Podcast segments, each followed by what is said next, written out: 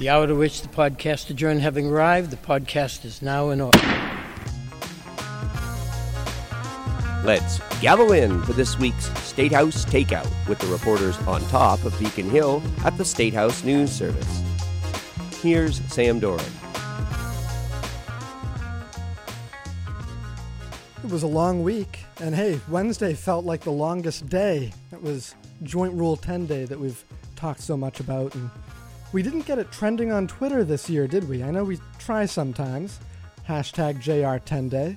I don't. I don't think we really tweeted it this year, so that might have something to do with that. I um, well, you might have noticed I tried retweeting some of you guys' old tweets about hashtag JR10 Day, um, but they didn't seem to catch on. Yeah, you know, I, I, think I used it maybe once, but uh, without Garrett Quinn to troll. Garrett, if you're out there listening, we miss you. That was 2016 that Andy Metzger even tweeted at Kanye West and asked for his help to get yeah. JR 10 day tweeting. But And we're still waiting for Kanye to tweet back. Ah, yee. That's uh, Katie Lannan and Matt Murphy and uh, Chris Lisinski. Hi, folks. Hey, Sam. Weird energy today. Chris wondering what he got into. Um, 2016 these, was high times. All these joint rule 10 days. It's Chris's first joint him. rule 10 day. Hey, yeah, congrats. thank you. Thank you. I survived, as did we all. Yeah, yeah. Because uh, that was the apocryphal day that extension orders uh, flowed into the clerk's offices all day long as uh, the deadline for reporting. Hmm? Apocryphal? I don't think you're using that oh, word. Oh, no, right? I'm not. No. Apocalyptic? No, I don't it know wasn't what. that either. I don't know what word I was going for. Thanks for catching that. Yeah. like I remember it. Yeah, it it, it, it definitely it did happened. exist. Yeah. Yes, not just the stuff of myth It and was legend. not fake news. It- I it was promise. We decidedly reported on it, and it was real news. Oh, every minute Yes, of it. Yes. We were there as committee staff paraded in bearing stacks of paperwork and one high profile topic after another, because there were a lot of high profile bills involved, uh, were jammed into orders that sometimes included 20, 30, 40, um, 60 bills. Uh, from abortion to drug use to immigration and higher ed fund, a lot of different issues, um, granting themselves more time with these orders or sending them off to study and, and uh, killing off some of these bills for the rest of the session. Um, this involved smashing through their own self imposed deadline on some issues to, to deal with certain proposed laws. And um, we can talk a little bit more later in the, in the podcast about, I don't know, what this all means for uh, the nature of deadlines. But um, Let's talk a little bit about some of the bills that were sent to study, just because we can run through a few of these quickly. Um, and in particular, a few of the governor's bills that he had filed uh, got sent to the grave, right? Not a great set of results for the governor out of the Judiciary Committee, which included a, a few of his different bills in study, and those are proposals dealing with drug driving, um, penalties for repeat child rapists. That's the uh, the Wayne Chapman bill there, um, Right. a, a refile from last session. And in addition, his uh, explicit images bill, something the lieutenant governor too has been really um, strongly promoting governor's council to address sexual abuse and domestic violence. I think I got that mouthful of a name right in there. But um, that's the teen sexting and revenge porn bill. All of those three were sent to study. So pretty much a dead end in a study order. Right. So things can always. It's tough to kind of talk about Joint Rule 10 Day and the outcomes of the bills because there are no real absolutes. You know, something can get favorably reported out of committee, and then die in ways and means. Something can get an extension order, then get extended two more times, or come out right away, and something can get pulled out of a study. Rules can always be suspended. Exactly. On Beacon Hill, anything can happen. Um, and, and that Wayne Chapman bill is different from the governor's dangerousness bill, right? Yes, the dangerousness bill um, has to do with uh, kind of pretrial bail and dangerousness hearings, um, making it easier to hold someone before a trial. That was, I believe, inspired by the the death of a Weymouth police officer. Also, a refile from last session. So, a couple proposals that haven't Sure. The dangerousness bill, I should mention too, uh, is one of the many, many bills that were included in extension orders this week. So more time for the committee to decide what it wants to do there. Oh, okay. Well, let's talk about some of what else was extended. And uh, we should mention that on our website, on statehousenews.com, we do have um, uh, complete coverage of all the bills that were included in all these extension orders, and um, we've got copies of all the study orders as well, I believe. Um, so you can follow up on any issue that you're interested in there. But um, uh, well, before we get into the extensions, what what is the point of this rule? And without getting into the whole discussion of the minutia of the legislative rules, what purpose does it serve just to set yourself a deadline like this? Um, why set yourself a deadline if you're just going to break it? And there, there are some legitimate answers to this. Uh, what do you think, Matt and Chris? Yeah, well, I, I, guess my short answer is everybody needs a deadline, right? We need a deadline. Uh, legislators certainly need a deadline. Uh, the end of session per year uh, that comes about, and you know, at the end of June or the end of July, certainly sharpens their focus and, and, gets them to act on a lot of things. And this is no different for the committees. Like like Katie just said, this there's no absolutes here. There's no guarantee that if your bill moved forward, for instance, that it's on the fast track to passage, and or, or if it was extended, it's not going to get uh, a good close hard look, or or that its chances are diminished. Uh, this is just a point in the session uh, where committees can kind of uh, take.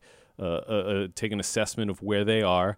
Some, if they're ready to move forward, they can move them out uh, and, and, show the work that they've done so far. And, and on a, a, lot of bills, uh, they uh, they need more time. Uh, but I think one of the things we see in these extension orders is that they do have to give a date certain, and there's uh, some things that can be read into that. The the sports betting bill comes to mind, particularly uh, one we talked about in the office that was extended only until February 28th, suggesting maybe, just maybe, they're getting closer. Possible that you might extend a bill to satisfy advocates or proponents and maybe harbor secret thoughts of not actually intending to shift it. Sure. I mean, yeah, I, I think that's absolutely uh, possible. I, I don't know that uh, it's just a way to, to give yourself cover with advocates. I mean, we saw hundreds, probably thousands. I haven't counted them all. uh, just sent off to study, which is essentially uh, killing them off. It's it's a lot of the bigger issues that get extended, and I think that's because they're working with these advocacy, advocacy groups to see if they can get to a place where all parties are comfortable, and uh, sometimes that takes time.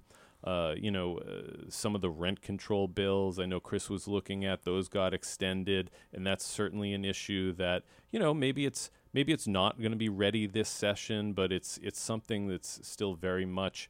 Uh, I think in play, and you never know with these bills if uh, they're extended because leadership is eyeing uh, maybe the concepts for inclusion in a bigger, broader omnibus bill later on in the session, and they really don't have much hopes at all. What was your impression, Chris, on those uh, rent control bills? We haven't really seen all that much traction in the legislature so far on rent control, other than, you know, a few dozen members and uh, quite a lot of vocal advocates about it. So it was somewhat interesting to me to see those extended rather than sent to study and kind of ruled out at this point. And like Matt was saying, I wonder I don't know what the chances of those are, but I wonder if those are extended solely because there seems to be a lot of hope that the branches are going to do a bigger housing push sometime this session. Um, the governor's housing choices bill was not in play on Joint Rule 10 day, of course, because that had already come out of the housing committee a few weeks earlier. So I think that that falls under the umbrella of uh, of what Matt was talking about, something that might come into play in a, a bigger package later this year. Yeah, I was just going to say, I think Chris maybe said what I was trying to say oh, a little bit better. You know, it's just, uh, you know, maybe rent control is on the agenda, maybe it's not. But uh, this is uh, in the realm of things that are being debated with housing very much on the agenda, and you don't close anything. I, I think that's why sometimes these bills get extended life. Yeah, and you mentioned sports betting as one of those, and Colin Young had a great story about um, possible movement on, on the sports betting issue. Uh, what are some of the ones, uh, some of the other ones that got extended? We saw ROE Act, Safe Communities, uh, the Cherish Act, right? Got an extension. Yeah, that's the um, the higher education uh, investment bill. It's the the second prong, I guess, of the the Fund Our Future school funding campaign. Um, and really, it's you know we we saw advocates at the state house making a, a push for that just this past week, and that's the kind of thing that maybe could come up in other ways too. You know, a lot of those that's a multi-year bill, but that's something you might see come into play in the budget. You know, education funding is an annual issue. It's always in the budget, higher ed and K to 12. And there there's a chance on something like that that lawmakers could want to see how the budget process goes before making any decisions on ahead on that save it for next year or you know a to be determined future legislative session or anything of the like Sure. Yeah, you know, lobbyists, lawmakers, and, and other people sometimes tend to mark progress on issues like this uh, very incrementally. And just because it's not going to get past this session doesn't mean uh, that they haven't advanced it in some way. I, I like to think back. I used to talk to Senator Marc Pacheco about this. He used to file a minimum wage bill constantly, and this was before we had uh, the ballot law. That, you know, we have now a steady minimum wage increases going into effect, but he used to say, "Oh yeah, you know, I, I, filed this because I have to file it every year, and it'll probably take five years, you know, with multiple sessions, and then it will come back around and it'll be seriously considered. But we have to have it on the table here. So a lot of these."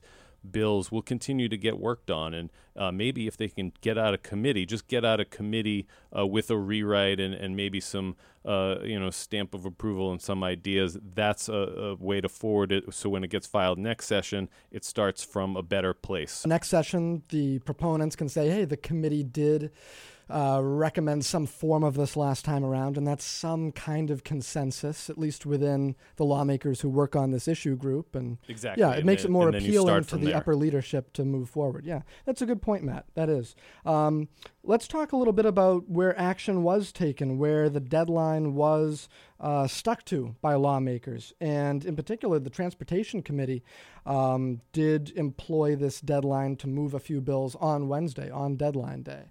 Um, one of those was uh, the bill to allow undocumented immigrants to apply for driver's licenses. And uh, we had had folks hunger striking in the building all week who then were able to break their hunger strike when they got the news from, uh, I think, vice chairman of the committee, Adrian Madaro, is the one who went down there and, and, and shared that with them. Yeah, I was going to say on that, I, I don't know if the, the deadline there is the impetus so much as a, you know, nurses' hall full of hunger strikers for three consecutive days. That's a kind of a, a tough thing to to take more time on when people are are literally missing days worth of meals in the process. So it used to be ballot questions were the uh, the leverage to pull. You'd threaten a ballot question, and then you get the legislator legislature to act. Now you, now you uh, forego food. Maybe I mean you know I, I in the you know years I've been up here now, I, I haven't seen hunger strikes before, and now we've got two in the span of a week. So maybe that is the, the new way to compel action.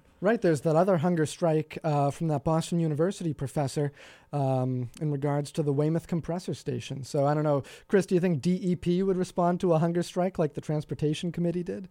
Well, DEP, of course, can't advance bills out on its own, but I, I do believe um, that our, our the other Chris in our newsroom was over at DEP and they're scheduling a meeting with uh, Professor Phillips uh, today uh, regarding the oh, right. Weymouth compressor. That's so today. Uh, clearly that you know prompted some action as well. Yeah. The other Chris in our newsroom who is so ably handling the uh, the sound side of this podcast and has to listen to all of our bad takeout puns. Hi, Chris. He doesn't have a microphone, so he can't respond. but yeah, Sam, to your, to your point, uh, the Transportation Committee was actually a pretty, uh, or, or one of the lone kind of bright spots on right. on Wednesday. Uh, they did move forward some bills, including that undocumented driver bill, which I think was, a, you know, at least to me, a bit of a surprise. I wasn't necessarily expecting them to be ready yeah. uh, to act on that. the they, transportation bond bill was the big one that they were moving right after the governor said earlier in the week that he wanted to see it move. Absolutely, and but you know the bond bill. Sure, it's interesting that they were able to get it out by uh, the deadline. Uh, it's an eighteen billion dollar long term borrowing bill on par with the governor's proposed spending. They they did make some changes. For instance, uh, there's no allocation of uh, future transportation climate initiative money in there. Uh, Chairman Straus saying TCI doesn't exist, so we can't allocate something that doesn't exist. They also cut things like the governor's proposed tax credits for telecommuting. Uh, they don't see that as you know necessarily relevant to long-term spending. Uh, we Mm. could see that come up in the in the transportation debate, but the bond bill was always something I think we knew was going to get in some fashion. The the driving bill is a different story. Katie, you were at the uh, Greater Boston Chamber of Commerce earlier this week when the governor gave his breakfast speech there. Um, That's and he- right, bright and early. bright and early. What, 7.30, 8? I certainly wasn't there at 7:30, but I believe some people were. Some people were for some reason. Um, well, to hear the governor speak, and uh, he laid out the different areas where he wants to see the legislature uh, act by July 31st. So, how did his priorities stack up with what the legislature extended for itself to to enable itself to keep working on? So no no big surprises there from the governor in his chamber speech. If you've if you've heard him kind of lay out his priorities recently, which, whether in conversation with reporters in his State of the State speech, pretty much anytime he's behind a microphone, we know what he wants done, right? It's his housing choices bill, it's the transportation bond bill, it's healthcare, his big old healthcare bill. Um, It's a big bill. 179 pages, so I Yes. keep hearing. Um, so that was kind of his chamber speech. He talked about his um, new vocational skills initiative that's in the budget. So that's not a a joint rule 10 day eligible proposal, if you will. Um, neither is the healthcare bill. For reasons unbeknownst to me, the Healthcare Financing Committee has a separate deadline. All right. They don't have the same early February date as everyone else. Theirs is late March. I believe it's the 25th. So TBD on that one. They get their own JR10. Exactly. Um, and then, you know, the the housing choices bill, as Chris mentioned, that's came out of committee in December and is sitting, I believe, in uh, in House Ways and Means now, waiting for whatever may be next. Uh, probably not anything before the budget, since the House has to do transportation revenue first. They've said before the budget. Um, and the other one was the transportation bond bill that came out. The governor talked a long time about his uh, kind of plans and hopes for for improving transportation service. Um, kind of foreshadowing his announcement later in the week of some additional MBTA shutdowns that are going to be coming. All right. Well, folks, make sure to go to statehousenews.com and check out full lists, full House and Senate coverage with all the bills that were included in these extension orders, in these study orders. And we have full coverage and um, a lot of other good stuff to read about there, too. As we wrap up this week, here are a few other topics to keep on your radar that we covered this week. On Thursday, the Senate rolled out a mental health reforms bill seeks to improve access to mental health and behavioral health care by identifying gaps in the system, enforcing equity laws, etc. Also on Thursday, a new DOT study estimated east-west rail expansion would only draw hundreds of riders a day with capital expenses totaling tens of thousands of dollars per new riders added. And on Wednesday, during a House session, House passed a bill host community agreements and the Cannabis Control Commission's oversight of those contracts. And uh, hey, this is a very auspicious evening that we're heading into. You know why? No? No. No? why? This is the eve of House Speaker Robert DeLeo becoming the longest serving speaker in state history. Tomorrow is his 4,029th day, 4029, when he shoots past Federalist Timothy Bigelow, who hit this point in, I guess, 1820 or thereabouts. Do you think DeLeo would have been a Federalist or a. I don't know. Do you think he would identify more with Hamilton or Jefferson? I guess we can always ask I, him. I, I think. Something to ponder over the weekend for sure. I'm Yeah. going to go Hamilton. Because in those days, the House would oscillate back and forth between the Federalists, the Hamiltonians, and the Democratic Republicans, the Jeffersonians. And so that's why Bigelow was Speaker three times. It just went, you know, party to party. Nothing about Bob DeLeo says small government to me, so I'm going Hamilton. I can see him as a Federalist. Do we have consensus on this? The Speaker would like us to reach consensus. I just got distracted trying to imagine the House switching party control a couple times, Yeah. let alone once. How about that? Things to ponder. Hey, have a good weekend, folks. See you soon. See ya.